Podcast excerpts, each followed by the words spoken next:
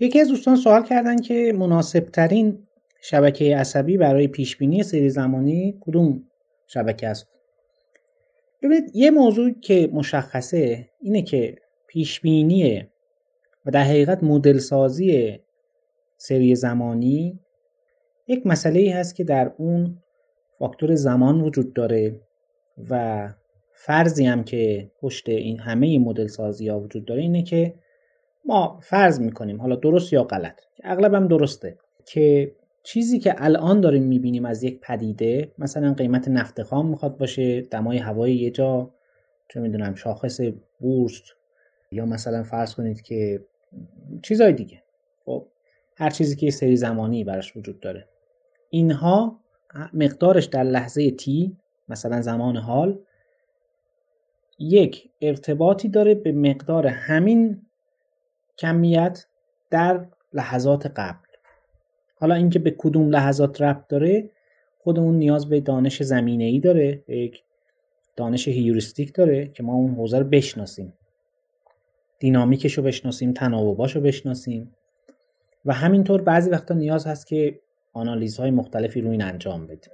خب اینا چیزهایی که دیگه تو بحث پیش سری زمانی و مدل سازی سری زمانی به کافی روش صحبت میشه. این نشون میده که در واقع ما دنبال ایجاد یک مدل دینامیکی هستیم. پس چیزی که مسلمه اینه که ما اگه می‌خوایم یه مدل دینامیکی داشته باشیم چون ارتباط ها زمانی. یعنی زمان حال تابعی از زمان گذشته است. به این میگن دینامیک دیگه. یه مدل دیفرانسیل یا یه مدل difference حاکم بر این هست. ما می‌خوایم اون معادله رو کشفش بکنیم. و معتقدیم که یه چیز ثابت این وسط وجود داره. چون مدل دینامیکیه لذا یک شبکه عصبی دینامیکی هم باید داشته باشیم. شبکه عصبی دینامیکی چیه؟ شبکه عصبی بازگشتی یعنی ما اینجا حتما feedback باید داشته باشیم داخل این شبکه عصبی. یعنی خروجی یه سری لایه ها که جلوترن باید در قالب feedback به لایه های قبلتر برگردن. تا اینکه چطوری و به چه شکلی این دیگه بستگی به مدل داره. لذا مثلا شما با یک شبکه عصبی feed forward ساده نمی‌تونید پیش بینی سری زمانی انجام بدید. مگر اینکه اون feedback رو به جای اینکه روی ساختار شبکه عصبی بزنید روی data اعمال کنید. یعنی چی؟ یعنی بیاید regressor ایی که فکر می‌کنید لازمه برای پیش بینی سری زمانی. مثلا فکر می‌کنید مقدار سری زمانی در لحظه t به t منهای یک t منهای پنج و t منهای دوازده ربط داره. خب این delay ها رو و این تاخیرها رو تو data تون ایجاد کنید. data تون بشه سه تا ورودی. t منهای یک t منهای پنج و t منهای دوازده. و یه دونه خروجی در لحظه t یعنی از خود همون سیگنال استفاده می‌کنید. ورودی ها و خروجی ها رو می‌سازید. با این train می‌کنید شبکه عصبی رو. در حقیقت اینم به شکل مجازی انگار شما feedback بستید. خیلی ساده.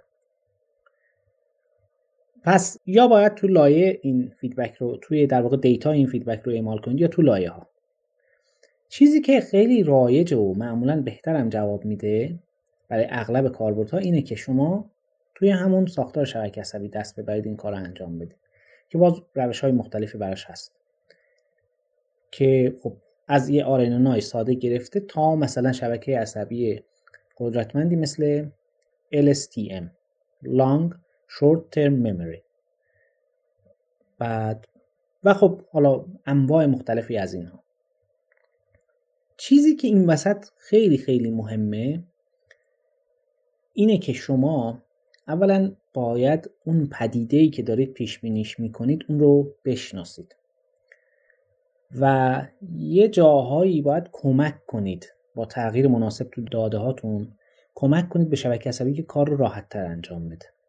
مثلا فرض کنید اگر تغییرات فصلی داریم seasonality داریم توی این موضوع اینا رو یه جوری میشه حذف کرد. اگه یک سری trend های مشخصی هست میشه اینا رو حذف کرد. مثل همون کاری که تو روش های کلاسیک تو پیش بینی سری زمانی انجام میشه.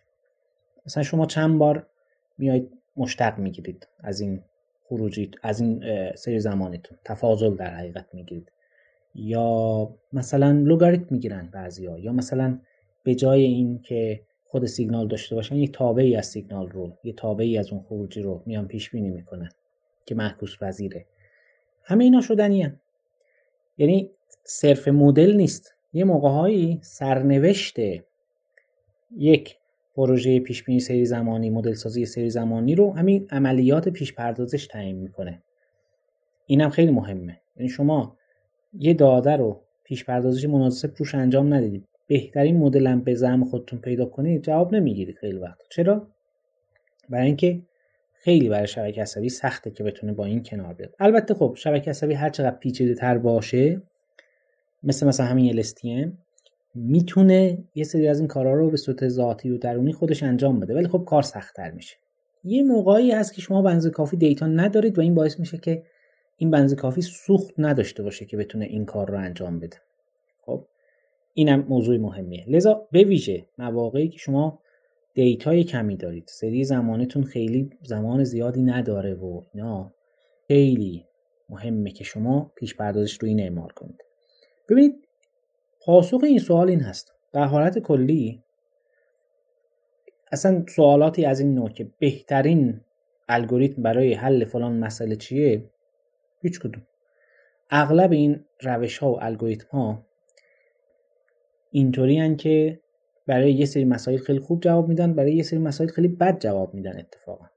شما بعضی سری زمانی ها اصلا نیاز به شبکه عصبی ندارید. با همین مدل های آرما و آریما می‌تونید بهترین پیش بینی رو براش انجام بدید. خب. پس یا مثلا GARCH مثلا مدل GARCH رو بزنید روش. بعضی وقتا نه همین LSTM خوبه. بعضی وقتا یه شبکه MLP که رو data feedback رو بسته باشید. بسته به نوع مسئله است. واقعا خیلی وقتا باید شما چندین روش رو امتحان کنید و ببینید. بعد خب بعضی مدتی شما می‌بینید که آره مثلا برای داده های این شکلی برای این حوزه داده هاش یه طوری که خوبه که اول مثلا این روش رو تست بکنید چون معمولا بهتر جواب میده. ضمن اینکه انتظارتون چی است؟ شما اگه با یه روشی به یه خطای معقولی رسیدید دیگه ادامه نمی‌دید اصلا نمی‌دید سراغ بهترش. خیلی وقتا کافیه. یعنی اینم خوب یا بد رو باز خودمون کاربرده در نظر می‌گیره. یه جایی هست که شما می‌خواید یه کار خیلی حساس انجام بدید. خطا هر چقدر واقعا کمتر باشه بهتر یه جایی هست نه حدودش رو کشف کنید کافیه. خب لذا اینو کلا بخوام جمع‌بندی کنیم این هست. این که اصلا بپرسیم برای این دسته از مسائل کدوم روش بهترینه همچین چیزی ما نداریم. اساسا در خیلی از حوزه های محاسبات کاربردی این قضیه no free lunch حاکمه. no free lunch یعنی نهار مجانی نداره. معنیش اینه که شما نمی‌تونید یه روش پیدا کنید که بگید این شاه کلیده. اینو به هر قفلی بزنیم باز می‌کنه. نه همچی چیزی ما نداریم. چه تو حوزه بهینه سازی چه تو حوزه یادگیری ماشین چه در اغلب حوزه مطمئنا اگر یه روش الف دارید یه روش ب دارید یه سری روش ها هست که الف بهتر از یه سری مسائل هست الف بهتر از ب جواب میده یه سری مسائل هم هست ب بهتر از الف جواب میده. اینجوری نیست که الف یهو در همه مسائل بهتر از ب جواب بده این نیست وجود نداره. لذا سری زمانی هم همینطور پیش بینی سری زمانی رو شما یه جاهای واقعا مدل کلاسیک شاید بهتر از شبکه عصبی جواب بده اصلا نیازی نباشه به این موضوع. و پس به دنبال بهترین روش نباشید دنبال بهترین روش برای اون مسئلهتون باشید مسئله مشخص. ولی به صورت کلی نه. نمیشه گفت که این دیگه بهترینه. چون اگه واقعا اینطوری بود بحث سری زمانی رو می اومدن می‌گفتن که کلا همه رو بریزید دور همین. یه چهار صفحه جزوه می‌دادن به جای این همه کتاب و اینا. می‌گفتن همین روش رو یاد بگیرید کافیه. این شاه کلید همه قفلاست. نمیشه. یه موضوع دیگه می هست. همه بار پیشبینی سری زمانی و کلا همه بار یادگیری نباید رو دوش خود شبکه عصبی باشه. یعنی یه موقع های نیاز هست که شما این داده رو آماده بکنید. همون اتفاقی که تو دستگاه هاضمه اتفاق میفته فلسفه وجود دندان این هست که این غذایی که مثلا ما می‌خوریم این رو قابل هضم بکنه برای معده و بقیه دستگاه هاضمه یعنی این موضوع بسیار مهمیه.